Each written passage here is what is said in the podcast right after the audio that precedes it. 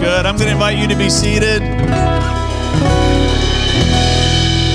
As we get ready for our message tonight, I'm excited because a dear friend of mine, Pastor John Ware, who's the lead pastor of Lifehouse, is going to be sharing with us tonight. They're one of the partner churches here at 311 Selden Road. And uh, oh, you can clap for that. Many of you know John and that ministry have friends in that church. And uh, instead of an intro, which I had, was going to do, John, I just, I, as I was just reading the Bible this morning, I felt like God just wanted me to share this with you. This is out of First Peter chapter 5. And I, I'm going to read it. I'm going to change some of the wording because I want it to be personal. But this is Peter writing, uh, and it says, Advice for elders and for young men. I'm going to pick up in verse 2. And, uh, and I just feel like this is what Jesus is saying to you. Thank you for caring for the flock that I've entrusted to you. Thank you for watching over it willingly and not grudgingly. Not for what you get out of it, but because you are eager to serve me. Thank you for not lording over the people that I've assigned to your care, but for leading them by your own good example. And when I come, the great shepherd, when I appear, you will receive a crown of never ending glory and honor.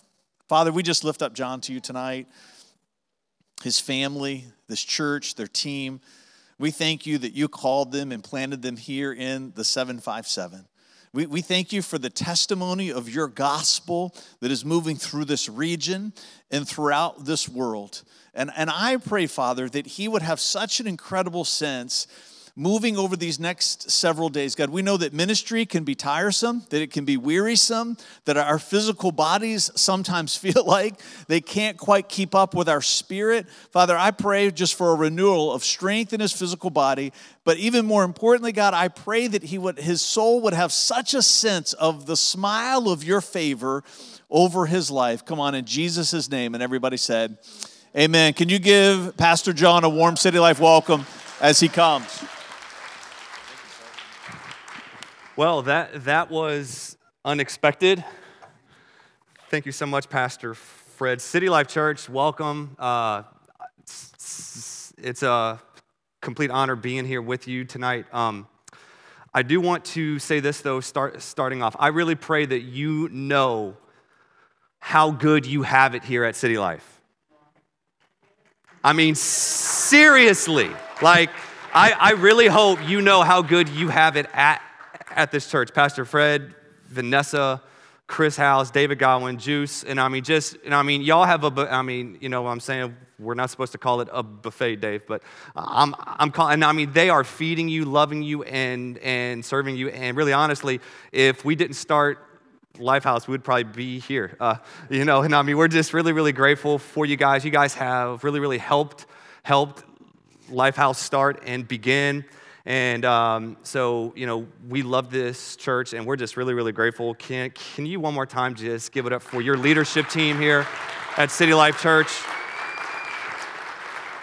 So, we, and by I say we, my family and I, Chris, Kristen's right over, over there, babe. Do you want to wave?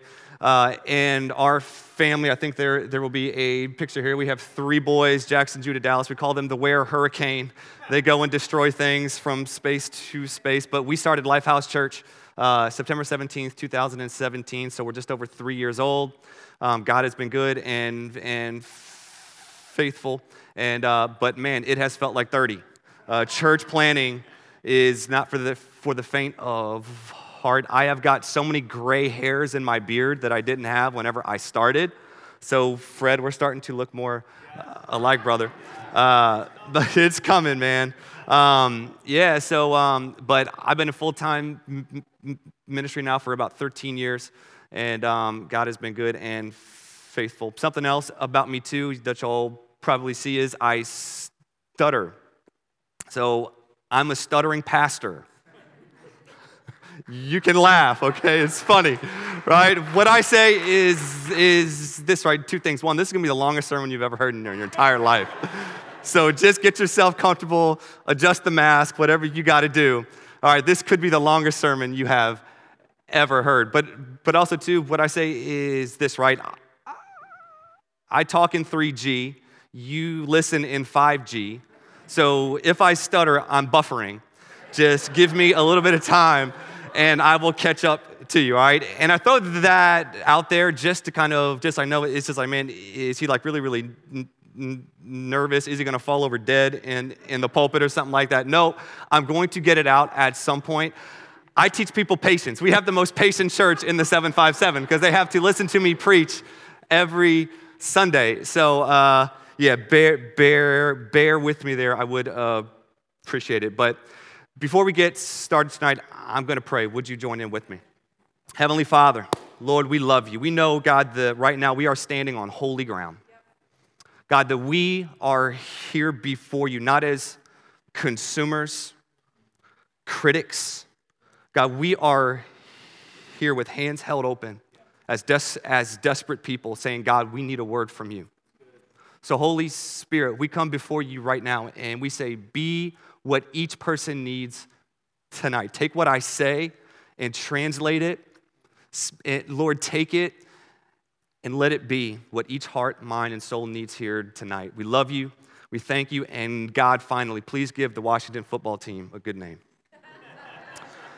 In Jesus' name. And everyone said, Amen. Amen. Our central text tonight is going to be Psalm 23, verse number one. And I'm going to ask that we do something different tonight, start, starting off online. You can do this uh, as well. Would everybody stand? And we're just going to say together Psalm 23 1 in five different translations. The reason being is because each translation, I, I believe, brings a different punch to it, a different weight to it. The, the, honestly, tonight, I believe that one of you or some of you here will connect with one two, three, or possibly even five of these translations of Psalm 23 1. And so they're going to be on the eh, so they're going to be on the screen behind me. I'll start off. If I stutter, you just keep on going. I'll catch up with you. But we're going to say these together just to prepare the soil of our hearts and prepare us for what he wants to speak today. All right? Ready? The Lord is my shepherd, I shall not want. The Lord is my shepherd, I have all that I need. The Lord is my shepherd, I will not be in need. The Lord is my best friend and my shepherd. I always have more than enough. The Lord is my shepherd. There is nothing I lack. You can be seated. You know, 20, 2020 has been the year of pressure. Have you felt it? It's been a pressure cooker. And if you have been a pastor, it has been a pressure. Like, I hope you've been nice to your pastors. Because this has been the year of we can't please no one. And really, honestly, most of us are people pleasers. We want to, at the bottom of our core, make people happy. Why? Because we have been given by God the command to love and steward people well. And it breaks our hearts when they're not happy with us. So, honestly, this year has been a year of pressure, individually, corporately, personally.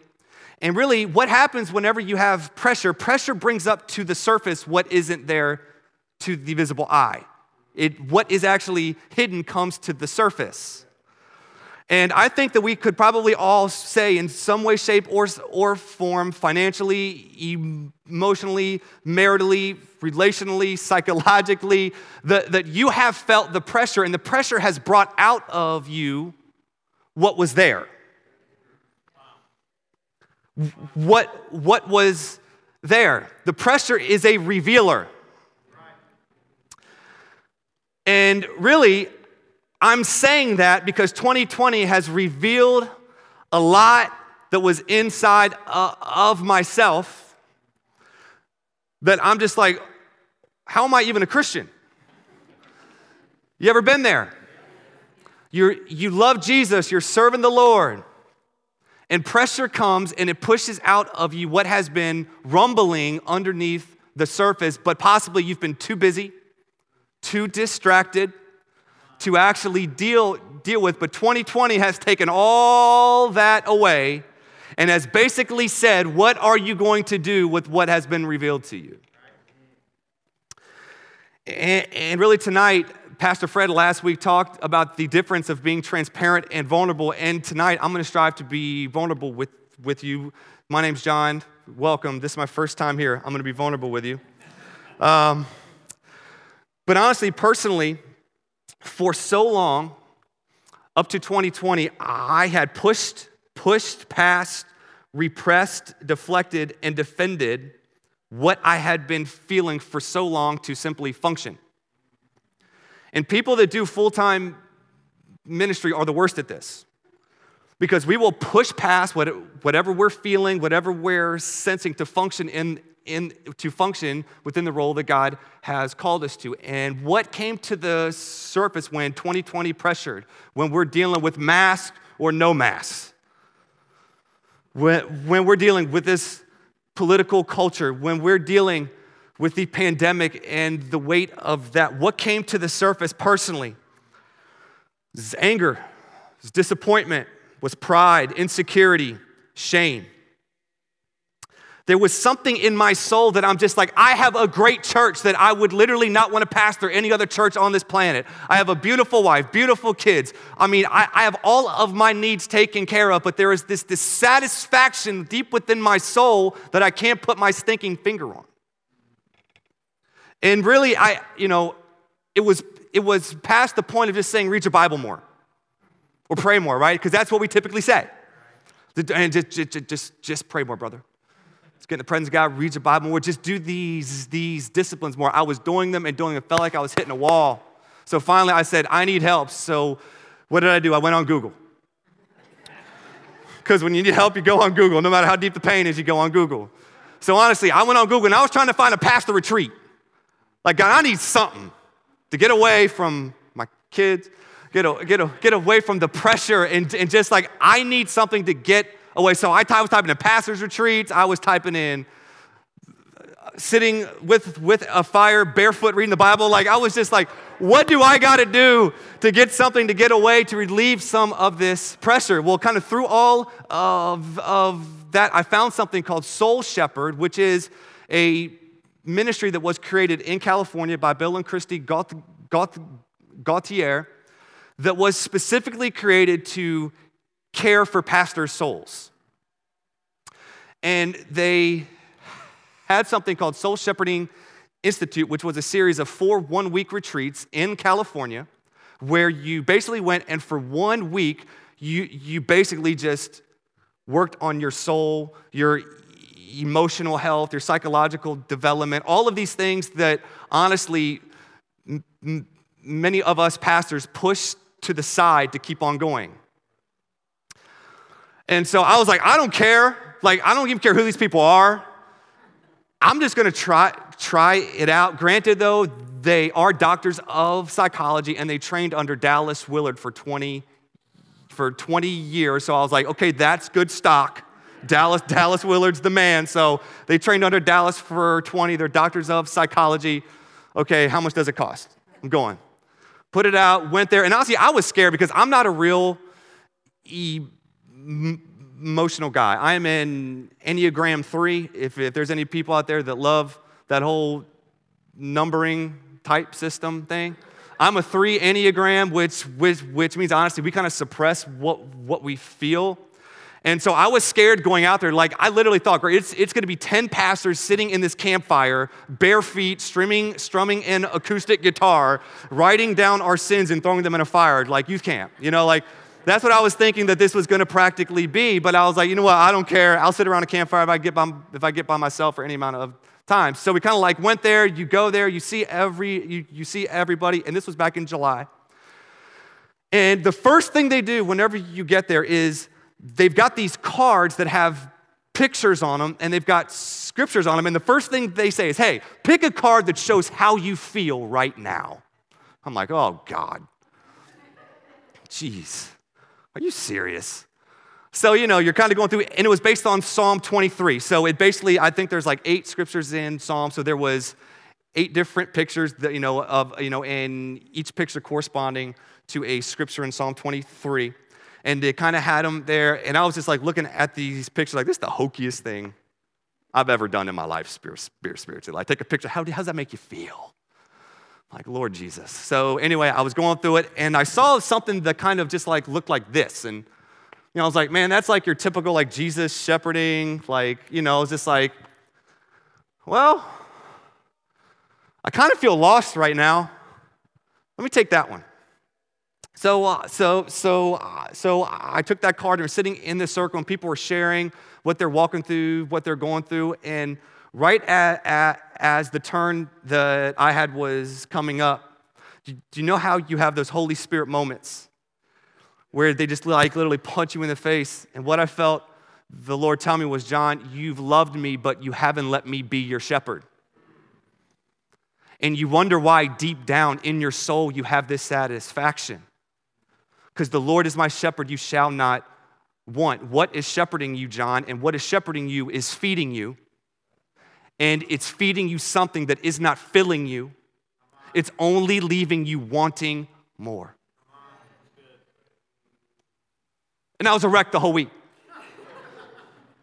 Because I was like, the Holy Spirit put his finger on, on, on why I had this nagging sense of in my soul how I could have everything that I could possibly want out here, but I was dying in here. It's because the Lord was not my shepherd. I loved him. I had a genuine heart and passion for him, but submitting to him and saying, Lord, shepherd me to a place of contentment and satisfaction in you, I was letting different things shepherd me that brought me to places of always wanting. And, and really, what I felt was this isn't just something for my heart, I believe this is something for the body of Christ. I believe we have so many people sitting right now in the pews, like this could be you right now. You are someone, you love Jesus, you've been serving in the church, you've been doing all of these things, and you genuinely love Him, but, but you feel like deep down in your soul, you're almost saying, Why am I not satisfied? Why, why is there still this nagging sense of discontentment inside of my heart, inside of inside when you can look and say, Why am I feeling? Could it possibly be that you love the Lord, but you haven't submitted to letting Him be your shepherd? And leading you to a place of total contentment in Him. And that's what I, and that's what I want to talk to you about tonight. Is being fully satisfied by the Good Shepherd. You just stuffed yourself on Thanksgiving. You're fully satisfied in your stomach. And I pray tonight that you would be fully satisfied whenever you leave this place in your heart, your mind, and your spirit. Let me ask you this tonight uh, as we start off. How would you fill that in? The Lord is my. What is He? Secondly, is my shepherd. Let me be candid. Let me tell you before July how I would have filled these in. The Lord is my good luck charm. Keep him close enough to ensure blessing. The Lord is the Lord is my genie. Say the right thing at the right time and I get what I want. Church growth is my shepherd. Always led me to a place of more, need more. Approval is my shepherd. Always leaves me wanting more. Success is my shepherd.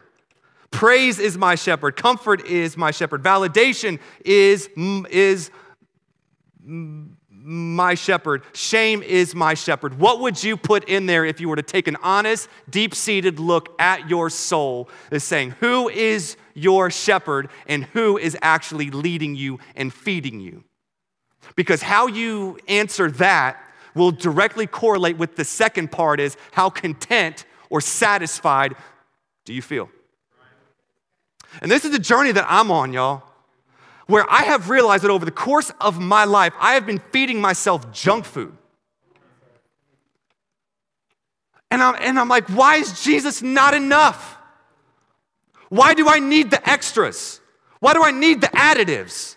Why do I need Jesus plus? Why do I need Jesus and? Is Jesus not good enough?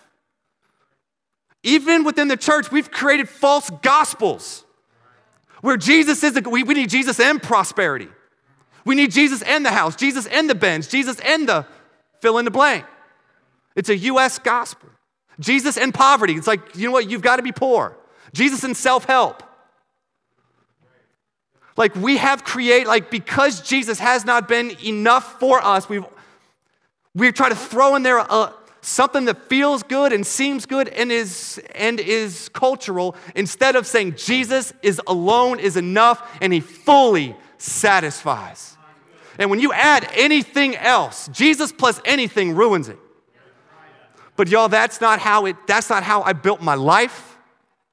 And and y'all, let's just be candid, that's not how our churches have been built, mine included.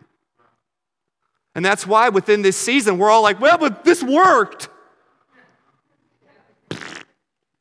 Anything you thought that worked to, to miraculously grow the church? Nope. And what I believe the Lord is doing is He's stripping away the additives. He's stripping away and saying, Am I good enough? Am I good enough for you? You know, back, back in January, we had a, uh, a portion in our service. This was the second service, I think, in the last week in January. Worship was, was, tra- was transitioning, and it was kind of a quiet moment. And randomly, somebody within our church started yelling out in tongues. Now, I will say this that had never happened in the life of Lifehouse. And we had never really even talked, I mean, we're a brand new church, really had never even talked about tongues or talked about that kind of thing. And, but just, it happened. And I'm sitting there like, huh, well, John, you're the pastor, so you probably need to get up and speak about this because we have within our church a lot of brand new people don't know anything about don't I mean they're probably thinking it's a devil. I mean, they don't know what's going on. So I'm like, well, John, this is this is why you paid the big the big bucks. Get up there and talk to them about what just happened. So I kind of just like got up there, explained the moment. It, it was a God moment. People received, we gave a salvation call in that moment. People people responded. It was, it was one of those moments that, like, we didn't plan it, and I felt the Holy Spirit say, Hey, John, can I have a few minutes of your service? Can I have a couple minutes? I know you got the program. I know you got, the, you know, your service order. Can I have a couple minutes? And I'm like, yeah, but can you please let me know next time? Because that, but honestly, it, it, it was, it, it, was seriously, though, almost like the Lord was saying, John, can, can, I, can I work my way in? And I believe that there are so many lives out, uh, out there right now. And here's the thing I'm driving the train of saying, I want to be fully satisfied in Jesus. And I know that's not popular. I know that that doesn't sell that doesn't get people excited of saying, no, Jesus literally came to fulfill every need you have in your soul where you need it the most.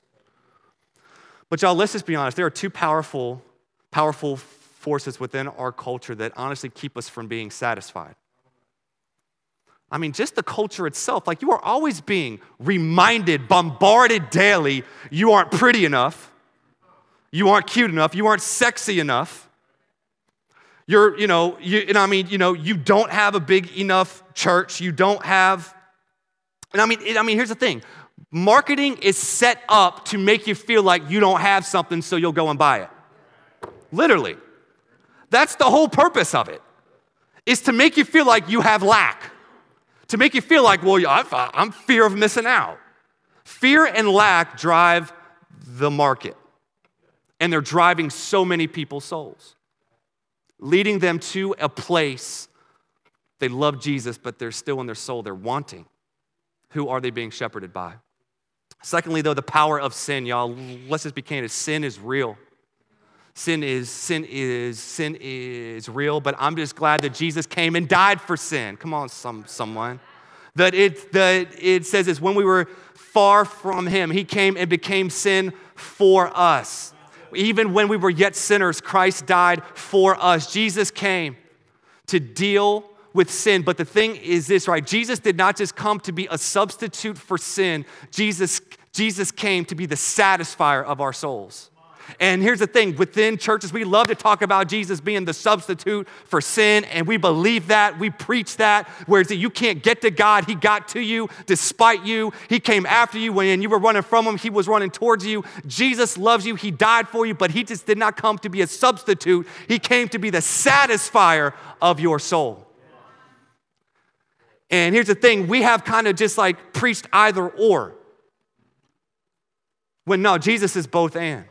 But Jesus' life is the example of what it looks like to be fully satisfied in his Father's love. He is the example.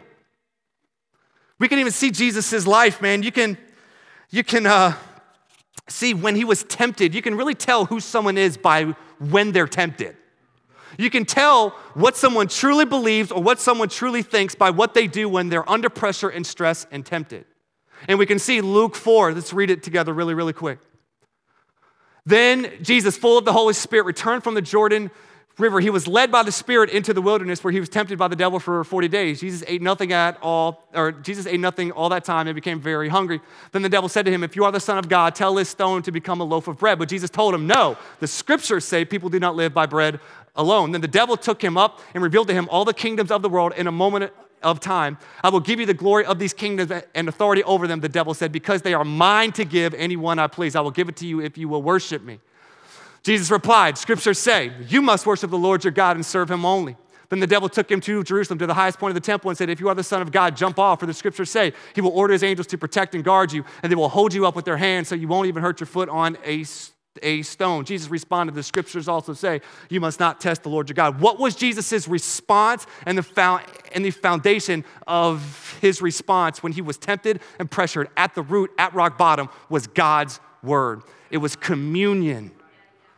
It was basically saying, God, I want your word to be the satisfier of my soul. I think about in John, chap- in John chapter 4, Jesus, he just got done speaking to the woman at the well he gets, he gets, he gets done speaking to her. His disciples come to them and, and they're like, Jesus, you look really, really, really hungry. Eat something. And Jesus responds back, My food, my nourishment is to do the will of Him who sent me. He was saying, What is going to satisfy my soul isn't this physical food, it's going to be me practically doing the word of God, of, of my Father there was unity and synergy with his father that brought satisfaction. Here's the thing from Jesus' life, we see Jesus was shepherded by his father to a place of total contentment and satisfaction in him. Jesus called himself the good shepherd, which then says Jesus then, then becomes the good shepherd for us where then we've got the opportunity to find fulfillment in him. In John chapter 10, 11 and 14, Jesus called himself the good shepherd. And, and, and this was one of the seven I am statements that Jesus declared about himself in the book of John. And through these I am statements, what Jesus was essentially doing was saying, Don't matter what you feel, where you are, I am what your soul has been looking for. He said, If you feel lost, I am the way. If your soul is thirsty and parched and dry, I am the living water. He said, If your soul is hungry, I am the bread of, of life. He said, If your soul needs care, I am the good shepherd. He said, If you need access to God, I am the door. He said, If your soul is full of darkness, I am the light of the world. He said, If your soul is full of death, I am the resurrection and the life. Essentially, what Jesus was saying, what your soul desires and needs can be fully satisfied in Jesus. And, and Jesus in Matthew 11, 28 through, through 29, and, and, you know, throughout this invitation, he said, Come to me, all you who are weary and burdened, and I will give you rest. Take my yoke upon you and learn from me, for I am gentle and humble in heart, and you will find rest for your bank account. You will find rest for your soul. Love what Jon Bloom says. He says, The simplicity of Jesus' promise is both striking and refreshing. Jesus doesn't offer us a fourfold path to peace, giving enlightenment like Buddha did. He doesn't give us five pillars of peace through submission as Islam does, nor does he give us 10 ways to relieve your weariness, which we pragmatic, self oriented 21st century uh, Americans are so drawn to. Unique to anyone else in human history, Jesus simply offers himself as the universal solution to all that burdens us. And y'all, that is what I'm offering you tonight. Nothing, you know, this ain't Kool Aid with, with extra sugar. This is straight Kool Aid. I'm not putting substitutes in, in, in, in there. I believe that when Jesus said, I am what your soul needs, I believe that we haven't believed it. We've loved him, but we haven't believed it enough to submit and to let him shepherd us. Here, here's the thing, right? I have realized on this journey since, since July a couple things. If, if you don't strive to be fully satisfied in him, you'll make him a means to your end.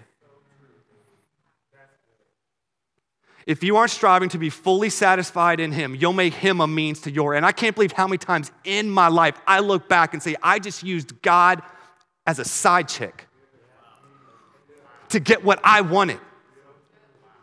I used Him as a means to my end of just like, hey, God, I got this plan. Thanks for blessing it. Get in the passenger seat. Let's go.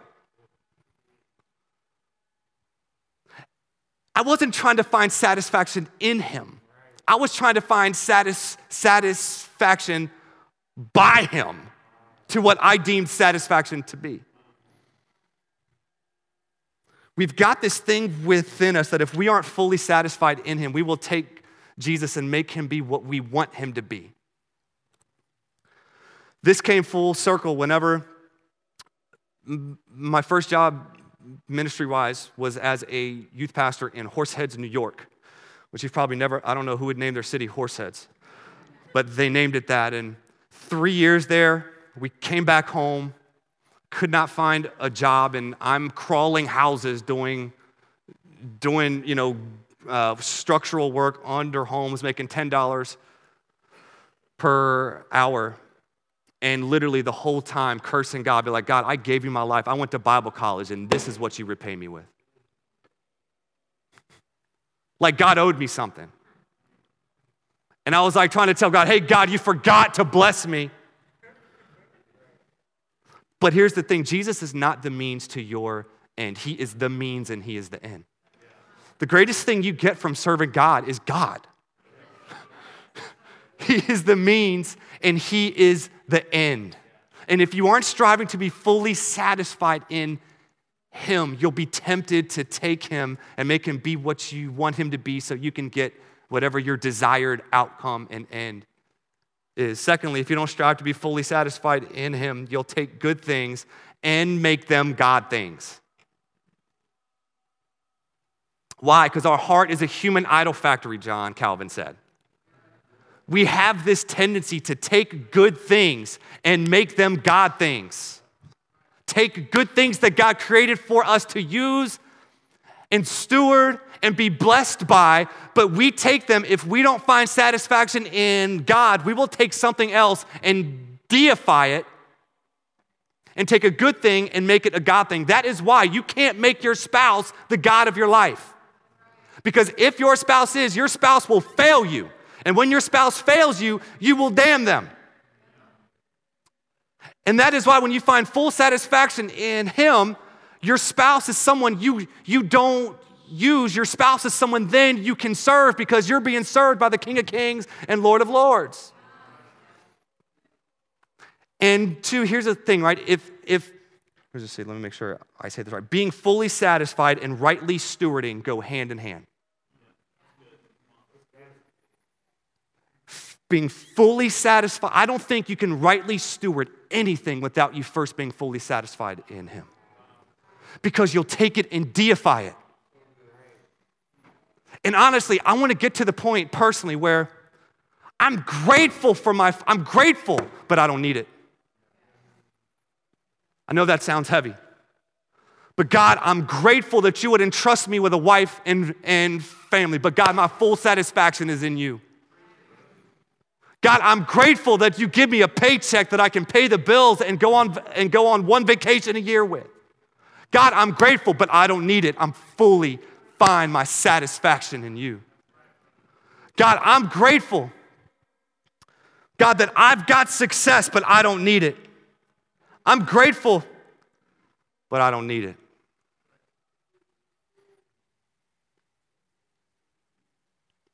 You can see this shift happening in Paul.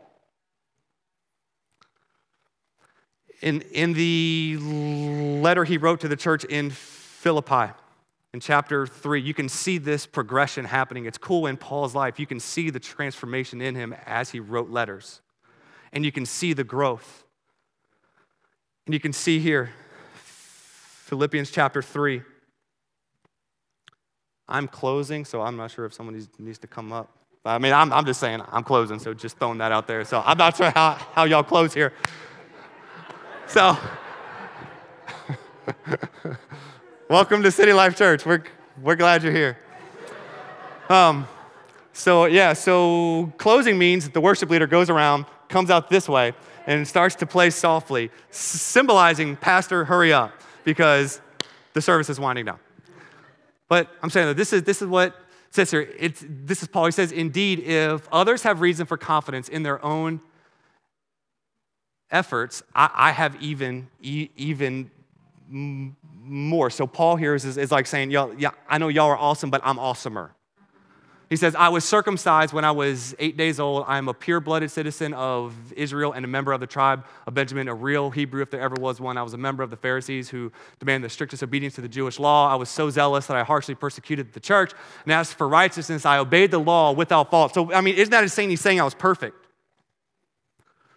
He's saying, I once thought these things were valuable, but now I consider them, that's a, that's a big word, worthless, because of what Christ has done. Yes, everything else is worthless when compared with the infinite value of knowing Christ Jesus my Lord. For his sake, I have discarded everything else, counting it all as garbage so that I could gain Christ and become one with Him. I no longer count my own righteousness through obeying the law. Rather, I become righteous through faith in Christ. For God's way of making us right with Himself depends on faith. I want to know Christ and experience the mighty power that raised Him from the dead. I want to suffer with Him, sharing in His death, so that one way or another I will experience the resurrection from the dead. Do you see how He said, I had this? Now, in comparison to what Jesus, how Jesus fully satisfied, I, it's not even, it's not even a good trade. But then, personally, I think Paul goes one step further in chapter four. Whenever he says this, he says, Not that I was ever in need, for I have learned. That's such a key word. I have learned how to be content. I've, I've learned to be satisfied with whatever I have. I know how to be a baller. It says, I know how to live on almost nothing or with everything. Basically, I've learned to be a baller and be on a budget. It said, I have learned the secret of living in every situation, whether it is with a full stomach or, or empty, with plenty or little. For I can do everything through Christ who gives me strength. What is Paul saying here. It's not what I have, it's who I have. He says, I know what it's like to have a lot, nothing. But let me tell you, I've learned, and I believe that is so key because honestly, my journey, I am learning. And your journey is going to be different. But I want you tonight to take this step and start it and, and say, Is the Lord my shepherd? And honestly, you can honestly answer that if the Lord, if you feel content in your soul. But if you aren't content there, then I would say you've got to examine who or what is shepherding you.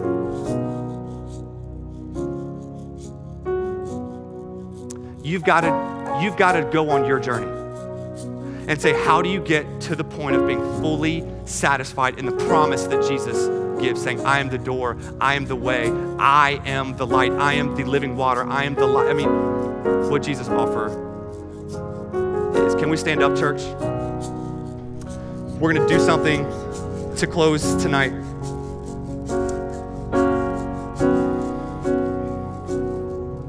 We are going to say one, one more time Psalm 23 1 in all five, tra- in all five trans, translations. And I pray that it means something different to you. Like the Lord is my shepherd. Possibly tonight you need to say it by faith because He's not. Maybe tonight you have seen, you have used the Lord for your own ends. Maybe tonight you have tried to take Jesus and or, or you have tried to take good things and you have created them as God things. And tonight God, God is, is telling you be fully satisfied in Him so you can rightly steward all that God has entrusted to you. But the thing is, we're gonna say this, all five Psalms together, and I pray it feels something different inside of you. Let's pray these together. The Lord is my shepherd. I shall not want. The Lord is my shepherd. I have all that I need.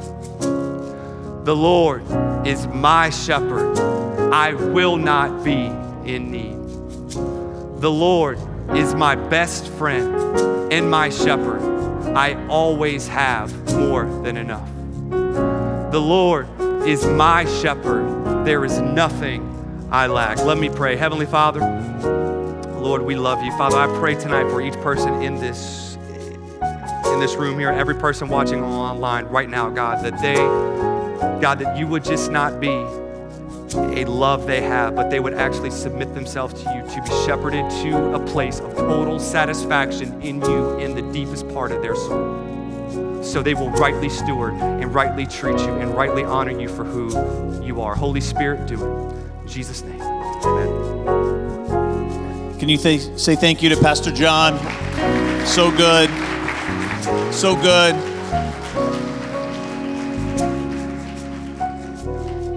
We were talking several days ago just about him coming, and he just started to share with me what he was going to share. I was like, I, I need that. I need that message in my life. And so we're just, thank you. Thank you. Can, can, can we just finish out the service? Just I, I want to give you a chance to respond to that because I, I know that that was such a, a, a moving sermon for me, and I, I, trust it is for you too. And, and, and there's going to be a way for you to respond at home too if you're watching online and you're in the chat or maybe Facebook Live. And and uh, I, just want I want to start with your eyes being closed because that will help you. But I, I don't do the shell game pastor thing, so I'm going to tell you where I'm going, right? Because we don't want to trick you here is, is that we're going to end up with our eyes open. Fair enough? But, but I feel like it helps us sometimes to start just to create a private moment between us and the Lord. And so I, I just want to, if, if you're here tonight and you would say, not, not because everybody else in the room is going to do it, but, but because you know that you need to, I want you to, to ask yourself this question and then I'm going to ask you to raise your hand, but raising your hand isn't just responding to the question, it's also making a commitment you're going to step into change. You understand the difference between those two? It's not just acknowledging a need, it's moving towards a solution. So if you're here tonight and you would say, the, the Lord has not been my shepherd in the way that I know that He's supposed to, and, and I'm going to take the steps that I need to take to make those changes as the, as the Lord reveals them to me. If, if that's you, I want, to, I want you to raise your hand. Just keep it up. If you're at home and you're watching, you can either use a hand emoji in the chat. You can just type hand. If you're old like me and you don't use emojis, just type hand in the chat. If you're on Facebook Live, just type hand in the comment. This is just going to be your way of participating. It's your way of responding to what's going on. So open up your eyes. Keep your hand up. Just keep your hand up. This is your way of saying, I'm not ashamed. You with me? I am not ashamed. And I'm lifting my own hand tonight. Paul, we thank you that moment that you were inspired by the Holy Spirit when you said, For I am not ashamed of the gospel, for it is the power of Christ and unto salvation. So we raise our hands tonight, Jesus, to you. As broken, as John said, with hearts that are human idol factories We want you to be our shepherd. We want to be fully satisfied in you. Everything else that we've been putting in those blanks that don't belong, we want to live differently tomorrow. We want to live differently tomorrow. We want you to be our everything. Not just the substitute for our sin, but the one who satisfies our soul. Holy Spirit, we look to you to be our strength in this moment of confession, in this moment of response, in this moment of commitment. More than just acknowledging our need, but saying we want to move towards a solution. We want to move towards change. As Victoria challenged us earlier, not even knowing what Pastor John was going to talk about, about having one foot in different places. Jesus, we want you to be our everything. As we leave here tonight, as we log out tonight, as, as we go back to the lives that are waiting for us, Holy Spirit, help us to go back into those lives differently. We want to think differently. We want to feel differently. We want to react differently. We want to talk differently. We want to have impulses and desires that are different. Because, Jesus, we want to look to you and you alone to satisfy the deep places of our soul. We, we want the meat that you said we know not of. Fill up our plate and let us feast upon it all the days of our lives. In Jesus' name. Come on, and everybody said, Amen. We'll see you next week. Come on, you can clap. Pastor John, come on, such a good word tonight. Hey, don't forget, you you don't have to go home, but you can't hang out in here. We need to reset the space for Pastor Jeff and Catalyst Church for the morning. So feel free to work your way out into the foyer area and then out into the parking lot as well. Thank you.